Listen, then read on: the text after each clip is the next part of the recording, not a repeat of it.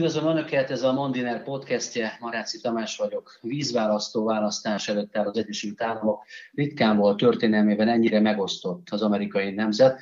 A régi konfliktusok felerősödőben vannak, a két politikai párt által megtestesített két vízió, két világlátás pedig végletesen polarizáltá vált, az értékek, a közös értékek, közös halmazai szinte kiürültek az elmúlt hetekben, hónapokban.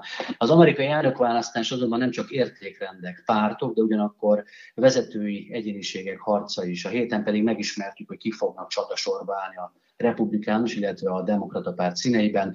A választók tehát a kampány hátralevő két és fél hónapja alatt dönthetnek a Trump-Pence, illetve a Biden-Harris páros között.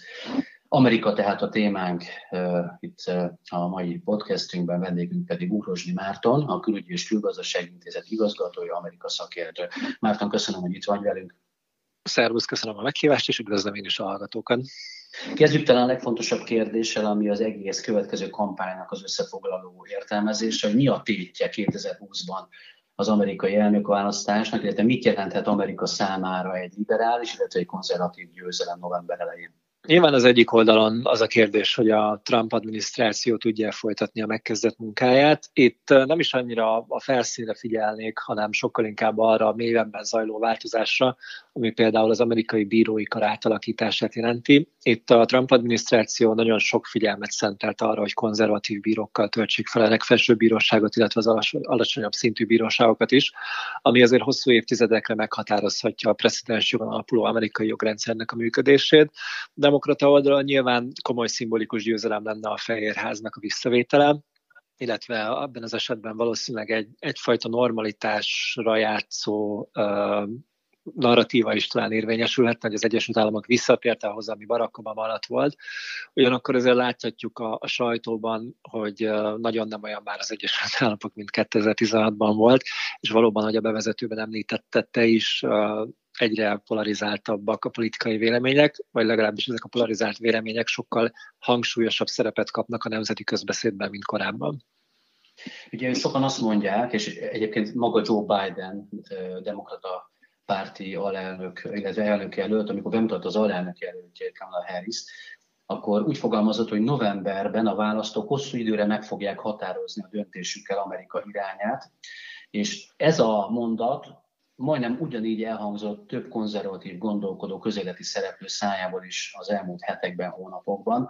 Arra vonatkoztatva gondolom, és nyilvánvalóan erre értik, hogy itt két olyan ellentétes világkép és világlátás feszül egymásnak a két párt megtestesítésében, amelyek egy teljesen más úton indítanák el a következő négy évben Amerikát, és a nyolc éves duplázás esetében teljesen más irányba vinnék Amerika sorsát, ahogy egyébként Trump is egy adott irányba vitte négy év alatt. Egyetértesz ezzel a megállapítás, hogy ez egy sorsdöntő választás lesz novemberben? Hát minden választás sorsdöntő valahol ebből a szempontból a mostani sem kivétel. Kétségtelenül nagyon fontos kérdések merültek most fel, a, akár a fejegyenlőtlenségek, akár a szabad, a szólásszabadság, akár a politikai szféra úgy általában meglévő állapota kapcsán, de talán azt mondanám, hogy a, a strukturális problémák azok alapvetően a régiek, ami talán megváltozott, az az a hangnem és az a, az a nyíltság, amiről erről most aminek kapcsán erről most szó van. Tehát már olyat azért, hogy faj alapú zavargások történtek, és a államok városaiban láttuk, hogy az igen, mit tett voltak, akkor is haladtak, és túlélte a társadalmi rendszer, nyilván pozitív változások is elindultak, tehát szükség van ezekre a katarzisokra időről időre, hogy a problémákat meg lehessen oldani azért azt nem gondolnám, hogy az Egyesült Államok gyökeresen más lenne attól, mert mondjuk Joe Biden az elnök, vagy Donald Trump marad az elnök. De ugyanúgy, ahogy ugye annak idején négy évvel ezelőtt az amerikai külpolitika kapcsán beszélgettünk arról, hogy nagyon nehéz irányt váltani, mert egy nagyon nagy a rendszernek a tehetetlensége, azért ez az amerikai társadalomra is erősen jellemző, hogy attól, hogy más a szövetségi kormányzatnak a vezetője, attól azért állami szinten, helyi szinten nem fognak az egyik pillanatról a másikra megváltozni a dolgok, de kétségtelen az ilyen megmondásokkal lehet mobilizálni a választókat. Igen, úgy fogalmaztál, hogy a konfliktusok a régiek, és tényleg, hogyha megnézzük, akkor a maga azok a problémák, amik a felszínre jöttek az elmúlt hónapokban, és az nyilván összefüggésben van a vírus válság okozta fesz, társadalmi feszültségekkel, és részben, hogy, hogy ugye a kampány közeledik, és ugye a tét, hogy ki kerül hatalomra. De hogyha megnézzük, tényleg Amerika egy etnikai olvasztó tégely, viszont a rasszizmus soha nem tűnt el Amerikában.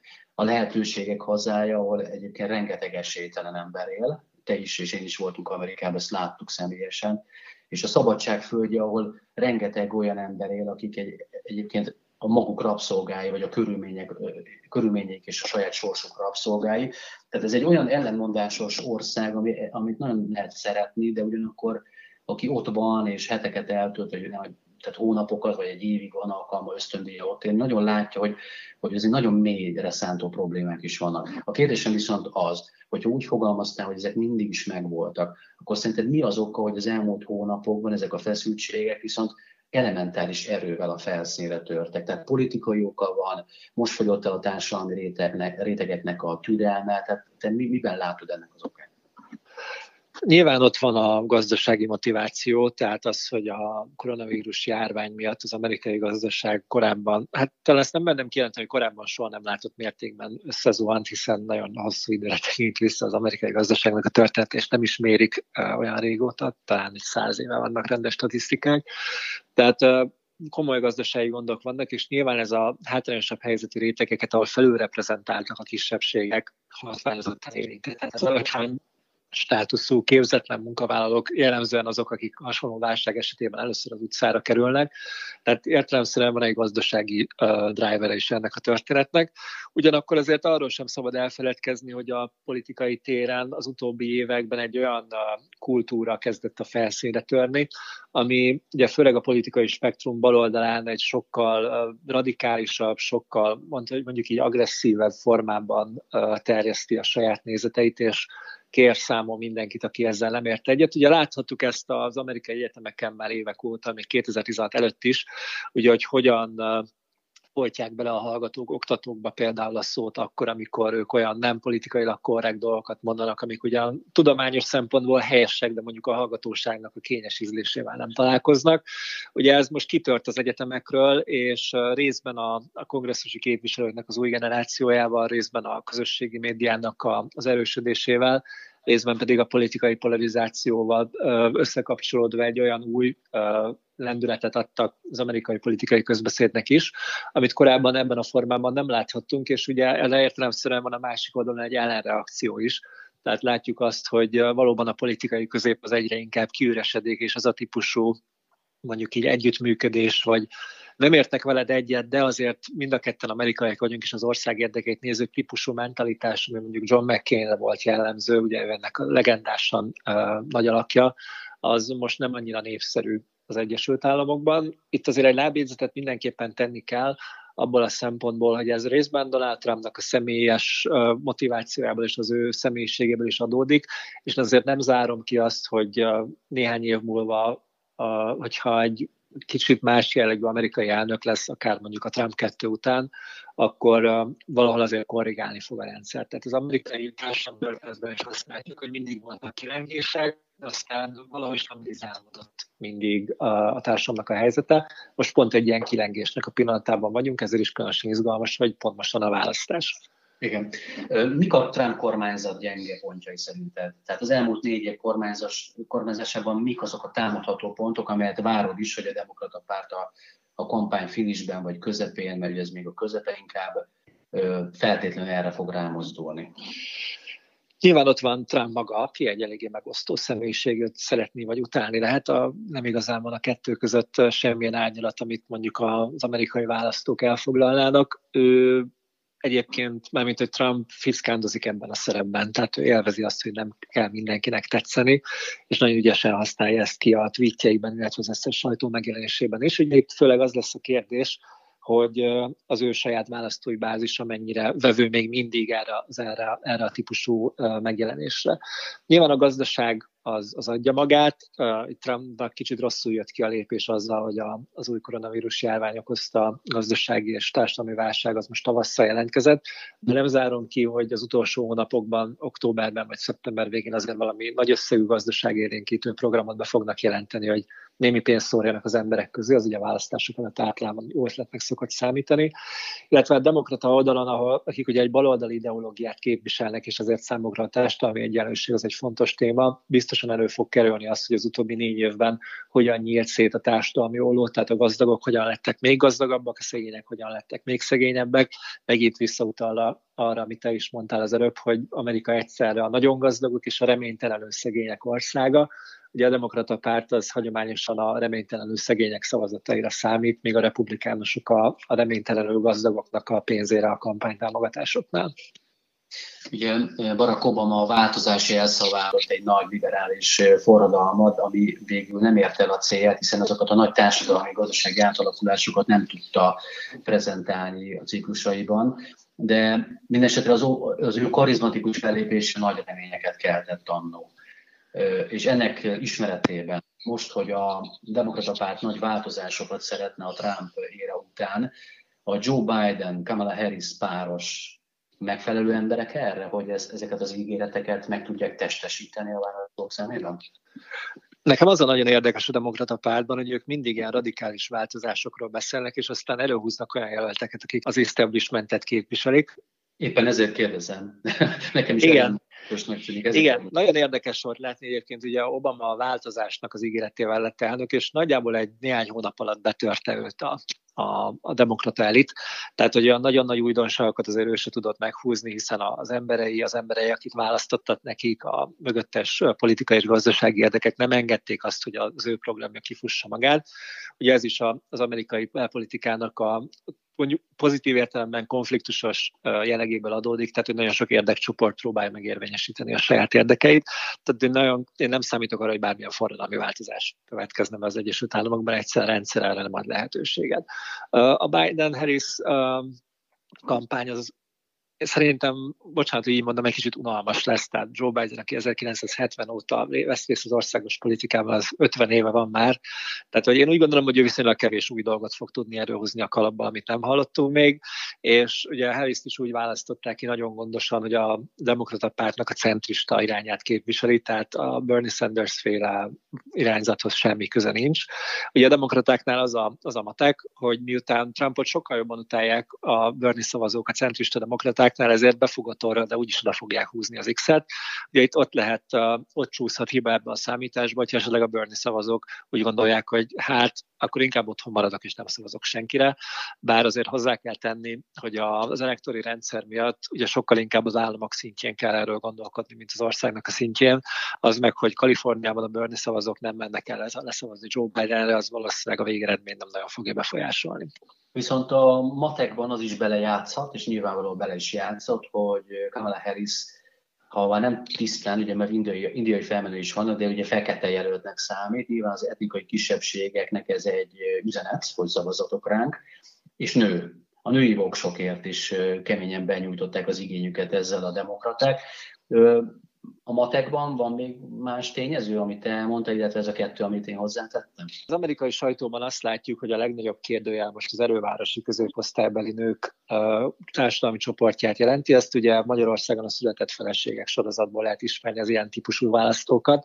És ugye itt az egyik érv az az, hogy uh, ugye a Trumpnak a nőgyűlölő uh, kirekesztő megjegyzései miatt ezek a mondjuk így felvilágosult, de sokszor egyébként jobboldali szavazó hölgyek nem fognak a Trumpra szavazni. De ugye ezt hallhattuk 2016-ban is, amikor Hillary Clinton nőként indult az elnökségért, hogy majd a, a női kártya az mennyire jó lesz ezeknél a választói csoportoknál, aztán láttuk, hogy mégsem működött annyira. Ugye itt az a kérdés, hogy a, a nemi hovatartozás vagy a politikai hovatartozás lesz inkább meghatározó. Ebben én semmiféle bestésben nem mernék belemenni, hiszen nem tudhatjuk, hogy az egyes utcákban, az egyes lakásokban éppen kinek pontosan mi a véleménye, bár a Facebooknak valószínűleg elég pontos előrejelzései vannak erről is, az alapján, hogy ők miket lájkolgatnak szabad idejükben. Joe Bidenről ejtsünk még egy szót, mert eh, mondod, hogy 50 éve ott van a politikai elit berkeiben, és tényleg hát alelnökként a hatalom csúcsán volt, ismert ember, nem árul zsákma macskát, lehet tudni, hogy mik a, a nézetei, hogy milyen politikát fog vélhetően folytatni. Viszont van egy, egy nagyon fontos tényező, amit most a republikánus kampány nagyon erősen kihasznál a YouTube-on, meg más videó megosztókon, hogy összeállításokat biztos te is láttál arról, hogy az elmúlt hónapban a beszédeiben milyen nyelvbotlásai voltak, milyen figyelemzavaros pillanatai voltak, és hát ugye megy a kampány erre, nem tudom, hogy mennyire a valóság alapja, de úgy sejtem, hogy azért biztos lehet, hogy azért a korából fakadóan itt lehet látni egyfajta elmebeli hát most nem akarok rossz leépülést, vagy nem tudom, és hogyha a négy év során ő lesz az elnök, és ezt elnökként teszi, nem csak ájóvai néhány száz ember előtt egy farmgyűlése, hanem mondjuk az észak-koreai elnökkel való sajtótájékoztatón fogom bakizni, és összekeverni dátumokat, országokat, akkor Amerika, a világ vezető nagyhatalmának a vezetője, ez olyan, tekintés, befolyás romboló tényező lehet, ami, ami, ami nagyon kellemetlen helyzetbe hozhatja Amerikát. Most erről mi a vélemény? Most direkt sarkítottan fogalmaztam, de a problémát nyilván érted, hogy mire igen, ebéd közben szoktunk a kollégákkal azon viccelni, hogy mennyire progresszív az Egyesült Államok, hogy így 2020-ban két öreg fehér férfi közül kell választani elnököt. Tehát ebből a szempontból azért ez egy nagyon érdekes és szimbolikus történet, hogy így Barack Obama után négy évvel egy, egy öreg fehér férfi sikerült a demokratáknak is előhúzni, úgyhogy ő vezeti a kampányt. De nyilván a, a legkisebb közös többszörös keresték, és hát Biden ugye van annyira centrista, hogy viszonylag kevés embernek bántsa a szemét. De kétségtelenül az elnöknek az egészségi állapot az egy olyan kérdés, amit ugye már 16-ban is elég komolyan vettek a sajtóban. Ugye a Trumpra is emlékezhetünk, hogy mindenféle orvosi igazolásokat mutatott be arra, hogy a világ legegészségesebb embere, és semmi gond nem lesz az elnökség során, és hát ugye lassan az első ciklus a végéhez és valóban még elég jó egészségnek örven de ez valóban egy nagyon jó támadási felület lehet. Egyébként mind a kettőjükkel szemben. Tehát azért Trumpról is voltak olyan képek, hogy két kézzel kellett megfogni egy vizes porrat, hogy inni tudjon belőle, úgyhogy mindenkiről elő lehet már ásni szerintem ilyen felvételeket.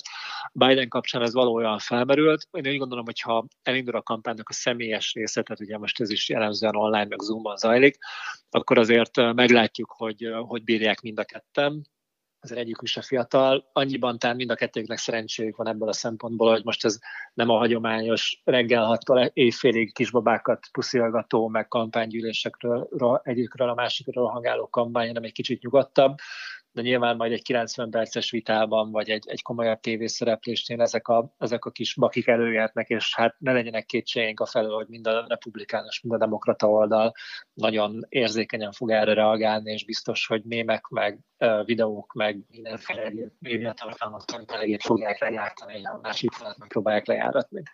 Márta, egy utolsó kérdés, félig meg is válaszoltad, ez pedig akkor a, a következő két és fél hónapra vonatkozik hogy mennyire vár szem, hasonló hangulatú, személyeskedő, durva hangvételű indulatokra alapozó negatív kampányt a következő időszakban. Én úgy látom, hogy a politika mindenhol ilyenné vált, tehát a tartalom helyett sokkal inkább a formáról szól, és különösen az Egyesült Államokban, ahonnan ez a trend elindult évtizedekkel ezelőtt, és hát a, közösségi média az nagyon jó terepe ezeknek a személyeskedéseknek. Nem látom azt, hogy itt különféle szakpolitikai kérdésekről, meg hasonló mélyen szántó dolgokról zajlana majd a vita. Nyilván Donald Trump és a Twitter ezt nem is igazán teszi lehetővé, hogy egy komoly adóreformot 160 karakterben kifejtsenek Viszont úgy tűnik, hogy a demokraták is belátták azt, hogy sokkal inkább a személyekre fókuszáló kampány az, ami célra vezető lehet, úgyhogy én úgy látom, hogy mind a két oldal bele fog ebbe állni, bele fognak állni a sárdobálásba, ami nekünk kívülállóknak szerintem végtelen szórakoztató lesz, viszont mondjuk az amerikai politikai életnek a pacifikálódását azért nem igazán segíti elő a következő két és fél biztos, hogy nem, utána majd meglátjuk, hogy mi lesz. Márton, köszönöm szépen, itt voltál velünk, köszönjük a szakértést. Köszönöm én is a meghívást. Kedves hallgatóink, Ugrosdi Mártont hallgatták, a Külügyi és Külgazdasági Intézet igazgatóját, Amerika szakértőt. Ez volt a pénteki podcastünk. Jó hétvégét kívánok szerkesztőtársam Véres Sándor nevében is. Kedden találkozunk ismét. Mindenkinek még egyszer jó hétvégét, viszont hallásra.